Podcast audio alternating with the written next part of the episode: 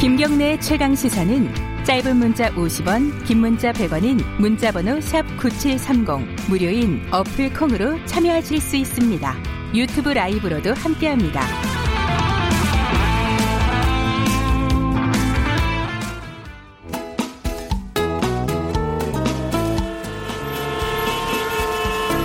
GPS가 연결되었습니다. 김경래 최강 시사 여의도 신호등 네, 한 주간에 화제가 됐던 정치인을 집중 탐구해보는 시간입니다. 주간 인물 토크쇼 여의도 신호등 오늘도 두 분 나와 계십니다. 김준우 변호사님 안녕하세요. 네 안녕하세요. 김태현 변호사님 안녕하세요. 아, 안녕하세요. 예. 네. 어 이게 들어오셔서 계속 말을 하니까 제가 뭐 시작을 못 하잖아요. 원래는 모든 브리핑 백브리핑. 음. 방송은 마이크 꺼졌을 때가 재밌는 건데. 아 알겠습니다. 그리고 키, 키는 방법도 있어요. 몰래. 아, 자 오늘 이제 한 분씩 선정해 오시는 건데 뭐 이게 얼마 시작이 안 돼서 청취자분들 모르시는 분들을 위해서 얘기하면 두 분이 한 분씩 파란불 한 분, 뭐 빨간불 한 분, 둘 다 파란불일 수도 있고요. 네. 예, 선정을 해오는 겁니다. 오늘은 근데 어, 이게 스케일이 글로벌하네요. 어, 김태현 변호사님은 빨간불인데 트럼프 대통령. 어, 영어로 해야 되는 건 아니죠? 음. 제가 안 돼요. 아, 그리고 어, 김준우 변호사님은 파란불인 어? 금태섭 전 의원은 파란불이네요. 아, 네, 네, 네. 어, 요, 요 얘기부터 해봐야겠네요. 네. 왜냐면은 징계 받은 분인데 왜 파란불이에요? 사실은 저 제가 볼 때는 이거는 어 제가 근데 이제 이, 이 프로 시작하면서 예. 파란불만 하겠다. 이렇게 사실은 좀 아, 그런- 다짐을 했던 게 있어서 그런 강박을 갖고 계시면 안 돼요. 이게 금태섭 파란불이라기보다 제가 볼 때는 민주당 빨간불에 가까운데. 아, 그렇죠. 예, 민주당 근데 사람은 아니니까. 예. 네. 그래서 이제 이렇게 좀 해봤습니다. 하- 그래서 하나만 뭐, 의사 진행만 하면요. 네. 어제 잠깐 이 얘기를 저랑 나눴거든요. 어, 저도 이걸 하려고 그랬죠. 저는 빨, 빨간 불로다가. 아, 빨간 불로 하려고 네. 하셨어요? 저는 어. 빨간 불로다가 하려고 그랬고, 우리 김지현 변호사는 파란 불로. 그래서 제가, 그럼 뭐 파란 불 해라. 어차피 다 얘기할 거니까. 아. 그렇게 됐다는. 아, 저 근데 어쨌든 저기 민주당을 빨간불로 하려고 했는데 금태섭 전 의원은 파란불이다. 네. 이 뭐 아시는 분은 다 아실 네, 그렇죠. 금태섭. 의원이 예. 이제 그 당시 공수처 기권했던 것 때문에 당론 예. 위배라고 해서 이제 당에서 징계를 했죠. 윤리심판원에서 징계를 했는데 예. 어 금태섭 의원이 사실은 뭐 민주당에서는 그게 아니다라고 우기지만 네. 결국은 이제 공천에서 떨어진 이유는 약간의 미운털이 음. 박힌 것 때문이다라는 게 사실 중론이었죠. 네. 중론이었는데 이번에 이제 이걸 한번 말하자면 더 한 거란 말이에요. 음, 뭐 옛, 옛 표현으로 뭐 부관 참시에 가까운 이제 뭐 이중 징계 네. 같은 느낌을 주긴 그런. 느낌적 느낌이 예, 있죠. 그, 예. 우리, 우리 프로그램에서 더불어민주당 의원도 그 얘기를 했어요. 예. 그러면 이제 정치표 중에 제일 무서운 표가 뭐냐면 동정표. 음. 동정표가 제일 무섭기 때문에 금태섭 의원이 다시 생활할 수 있을까 이런 정치인으로서 음. 이런 물음표가 있었는데 요 정도로 이제 갑자기 동정표가 생기면 음. 정치적 자산 에셋이 좀 쌓이는 거라고 저는 봐요. 아. 네. 그런 면에서 파란불일 수도 있다. 아, 장기적으로 보면 네. 파란불이다. 네 그런 아. 그런 맥락에서 좀 동의하세요. 김태현 변호사님? 동의해요. 아 그래요? 네. 저는 이거 원래 일단 파란불은 김태섭, 김혜영. 아, 아, 아. 빨간불은 이해찬. 존칭 다 빼고 합니다. 네. 이해찬, 김남국, 진성준 이렇게 하려고 그랬어요. 어, 주로 이쪽 이쪽 동네네요. 그 저기 뭐야? 아, 민주- 그렇구나. 민주, 당 동네네요. 아니, 아, 그죠. 그러니까, 그러니까 네. 민주당 빨간불, 음. 저, 금, 저, 금태섭 민주당 안에서 사실 파란불. 소수파 의견을 내는 이 비슷한 이들이 이제. 파란불인 거죠. 말하자면. 음. 왜냐면 이건 뭐 미래통합당 이슈는 아니니까. 그러면은 지금 말씀하신 뉘앙스를 보면은 두 네. 분다 징계는 조금 과했다라는 취지인가요? 김, 김태현 의원님? 아, 저- 이거 의원님이란다. 아유, 감사합니다. 마음속에 계시구나. 네. 마음속에 4년 뒤에 계셔. 뵙겠습니다. 네, 아유, 음, 마음속에 계시네. 예. 그렇게 4년, 예, 4년 뒤에 해드릴게요, 제가. 그러니까 아니, 일단 넘어가요 좀. 저기. 마술적 사실주의라는 거구나 이게. 예, 제가 보면 이런 거, 그러니까 예. 징계는 과하다, 안가 아니라 그냥 위법이다, 저는. 아, 그러니까 위법. 과하다라고 음. 표현은 징계하는 건 맞는데, 예. 야, 예를 들어 징계하는 건 맞는데, 야, 저 예를 들어서 경고 너무 심하지 않아?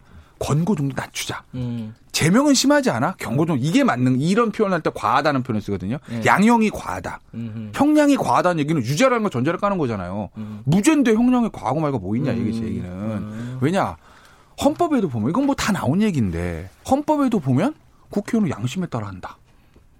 양심에 따라 음. 투표를 한다, 표결 한다. 국회법에도 보면 명백하게 국회의원은 표결할 때 정당의 의사에 기속되지 아니하고 네. 그리고 자유 의사에 따라 자유 의사 양심에 따라 이렇게 돼 있어요. 네. 그리고 심지어 우리가 헌법에서 배울 때 뭐라고 그러냐면 한창 헌법에서 이슈 국회의원이 지역 구민의 의사에 기속돼야 됩니까? 사실 어떻게 맞는 것 같기도 하거든요. 지역구에서 뽑아줬으니까 아니다. 국익을 위해서 하는 거지 지역의 이익을 해서 하는 건 아니다. 자유위임이다. 기속되지 않는다. 이게 헌법학에서도 정답이에요. 이건 뭐죠, 근데? 근데 당론에 따르지 않아서 기권했다고 저 이걸 징계한다? 이거 명백하게 헌법과 국회법 위반이다, 이건. 음. 알겠습니다. 그 이거 아마 징계 저 저에 관해서 당내 문제긴 하지만 누구지? 저 금태섭이 소송 내면 이길 걸요, 제가 봤을 때. 음. 저는 이제 이렇게 보는 거죠. 그 네. 아니 당론 위배여서 징계할 수 있어요. 음. 예. 그 헌법이랑 국회법이랑 좀 맞서는 부분이 있긴 해요. 네. 그렇긴 한데 이제 물론 이제 특정한 표결만 했다고 해서 징계를 했는데 징계가 근데 가장 낮은 수준 경고다. 예. 이 정도 가지고 바로 위헌이라고 할 수는 없거든 사실 뭐 음. 출당도 아니고 네. 그런데 사실은 이미 금태섭 의원 건은 한번 저렇게 된 거고 공천 안 주면서 네. 한번 마무리가 된 거고, 된 예. 거고. 예. 그리고 뭐 강제 당론이랑 권고적 당론 얘기하는데 2년 전에 최저임금 산입범위 가지고 네. 어, 민주당이랑 통합당이랑 합의해서 표결을 하는데 민주당에서 조금 더 진보적이거나 노동 친화적인 입장을 가진 분들이 그것도 주요 선수들이 반대랑 기권하는 사람이 열 몇 명 있었어요. 음. 우원식 의원 같은 경우는 을지로위원회 위원장인데 내가 볼 때 이건 노동계랑 더 많이 얘기를 해야 된다. 음. 반대표를 찍었고 네. 이인영, 기동민 이런 분들도 기권했었거든요. 아, 이인영은요? 네. 12명이 그 기권인가 하고 2명이 반대했나 그래요. 음. 그러 징계했다는 얘기 없잖아요. 음. 사실은. 그건 그러니까 강제적 당론이 아니었던 모양이죠. 그 뭐. 최저임금 산입 기준 그거 그때 최저임금 너무 빨리 가파르게 오른다고 급하게 민주당이 음. 어떻게 보면 수습 국면에서 했던 법안이라서 진보나 노동계에서는 되게 비판을 많이 했던 법안인데 그러니까 어쨌든 대세에는 지장 없고 음. 과반수 통과에는 지장 없으면 크게 터치를 안 했던 거예요. 그래서 이때도 금태섭 의원이 만약에 이거 진짜 위험한 거면 내가 가서 찬성하겠다. 음, 통과 안 될 것 같으면. 예, 네. 근데 통과될 것 같으니까 기권한 거다. 이거거든요. 반대도 아니고. 그러면 이거는 정무적으로 과하다. 음, 예, 제가 볼 과하다? 때다. 예. 어쨌든 뭐 약간 두 분 뉘앙스는 다른데 어, 좀 부정적인 건 사실이네요. 그 민주당이 요즘 주장하는 게 포용적 성장 아니에요? 포용적 성장, 포용 사회. 근데 당론의 이견을 너무 포용을 좀 못하는 것 같아요. 그건 당의 민주주의를 위해서도 그렇게 건강하진 않은 것 같아요. 뭐 민주당의 요새 주장은 개원입니다. 10시에 개원하겠다는 게 지금 목표인 것 같은데. 근데 그 이후에 민주당에서 벌어진 일들에 대해서도 잠깐 얘기 나눠볼 수도 있을 것 같아요. 뭐냐면 아까 말씀하셨어요 잠깐 김혜영 의원 그리고 어, 김남국 의원, 어, 기- 어, 김혜영 전 의원, 아, 전 의원, 음. 어, 김남국 의원, 최고위원 김혜영 최고위원. 요 요런 반응들에 대해서는 어떻게 보세요? 사실은 뭐 본인들의 소신일 수도 있는데 네. 조금 정치적 기반과도 연관이 있다, 없다고 볼 수는 없는 거죠. 음. 김혜영 의원 같은 경우에는 사실 부산이에요. 음, 부산 지역과 부산입니다. 네. 사실은 이제 지- 지난번 뭐좀 김혜영 의원이 주인공이 아니니까 다 얘기하긴 그런데 지난번 당선되고 신데렐라처럼 당선돼 이번에 떨어졌잖아요. 근데 이번에 사실은 부산판이 굉장히 어려웠거든요. 네네. 부사판이 어려웠음에도 불구하고 생활한 사람들은 최인호, 전재수 이런 분들이에요. 그 생활한 의원들하고 생활하지 못한 김혜영 의원의 차이는 뭐냐?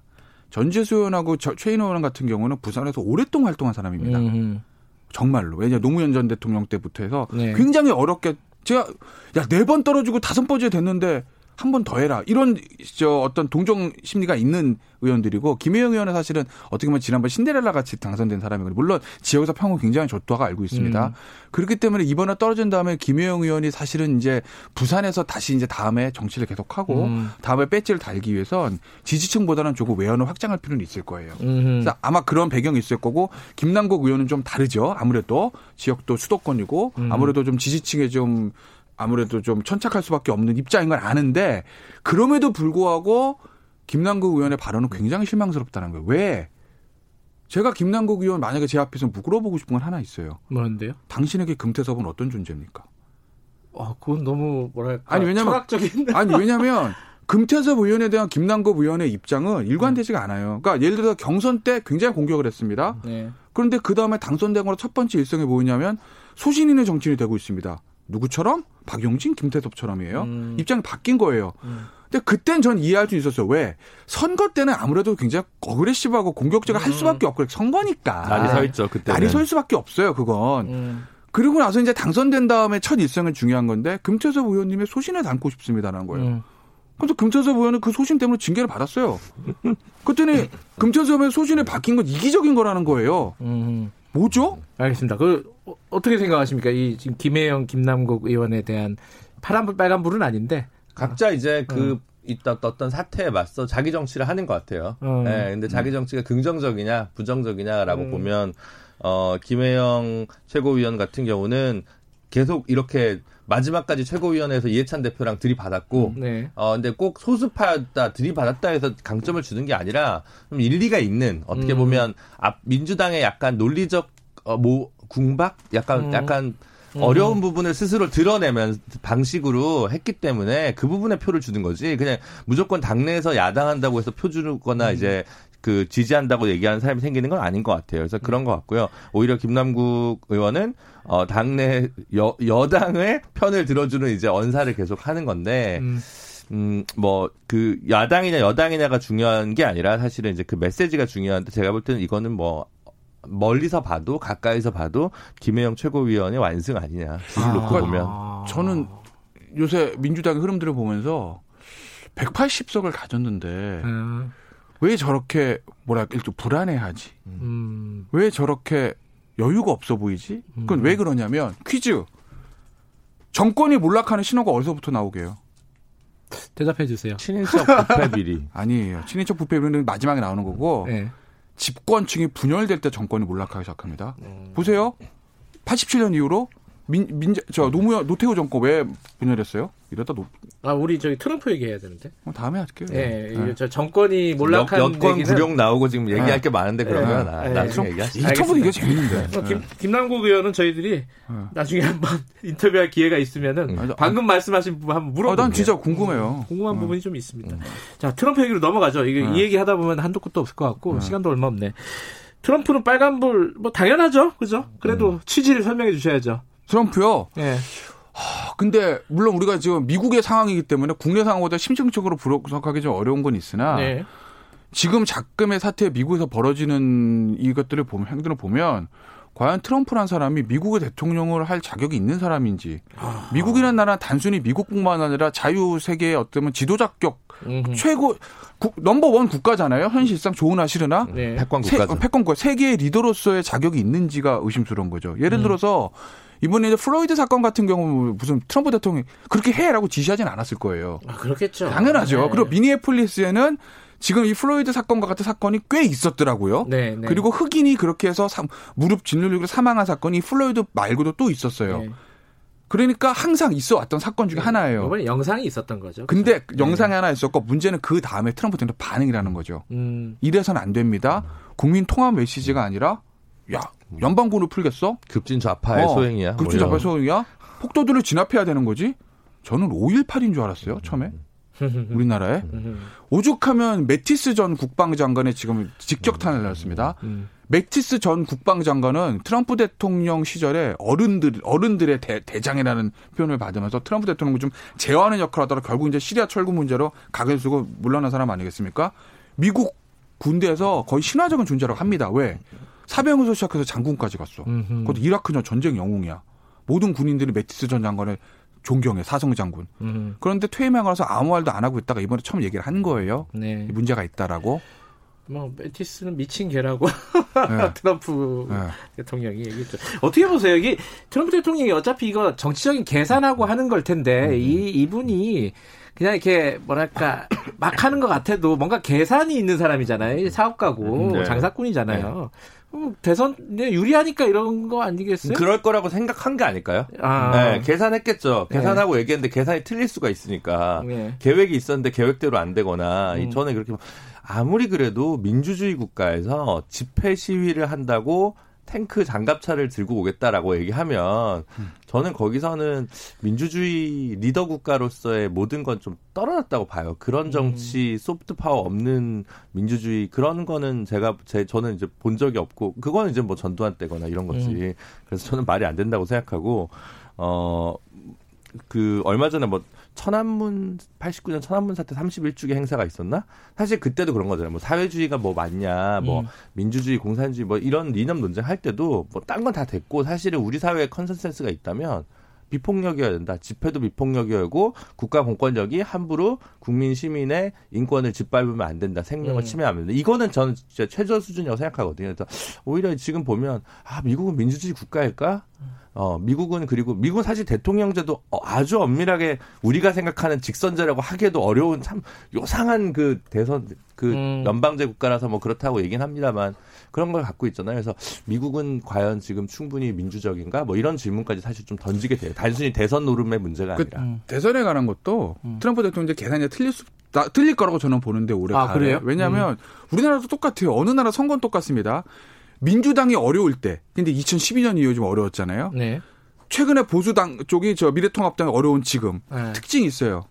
지지층을 바라보고 가다가 가운데를 놓쳐가지고 선거에서 폭망하는 겁니다. 2012년 총선 대선은 민주당이 좀 그런 경향이 있었고 공전부터 최근에 미래통합당, 자유한국당 계속 그런 흐름이고 네. 자 우리가 지지층을 잡고 가면 선거에서 이길 거야. 이들이 다 찍어줄 거야. 눈에 그것만 보이죠.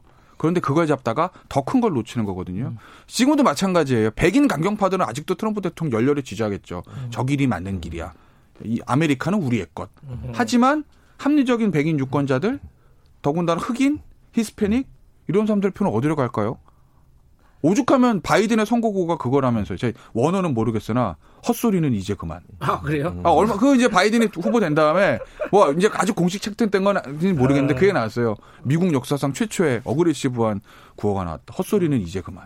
아, 이 원어로 뭔지 제가 모르겠네. 못 살겠다 갈아보자랑 좀 비슷한 느낌이네요. 그러니까 느낌은. 그게 음, 50년대에 나와야 되는데 21세에 미국에서 그런 선거구가 나온다는 것 자체가 얼마나 지금 미국의 지금 정치 현실이 웃겨지는지를 보여주는 거 아니겠어요? 음. 이 사태가 어떻게 정리가 될까 되게 궁금한데 이거 한 15초 만에 정리해 줄 수 있어요? 아니요, 변호사님? 아니, 그, 그게 되면 제가 백악관에 지금 특보로 갔죠. 네. 그건 아닌 것 같고, 네. 아, 저, 저 계속 시위는 계속 될 것 같고, 네. 좀 뭔가 미국 사회가 한, 한 반뼘이라도 좀 전진할 수 있는 계기가 됐으면 좋겠습니다. 알겠습니다. 글로벌 여의도 신호등이었습니다. 자, 김태현 변호사님, 김준우 변호사님 고맙습니다. 감사합니다. 네, 감사합니다. 6월 5일 금요일 김경래 최강에서 오늘 여기까지 하죠. 내일 아침이 아니다. 다음 주 월요일 아침 주말 잘 보내세요. 다시 돌아오겠습니다.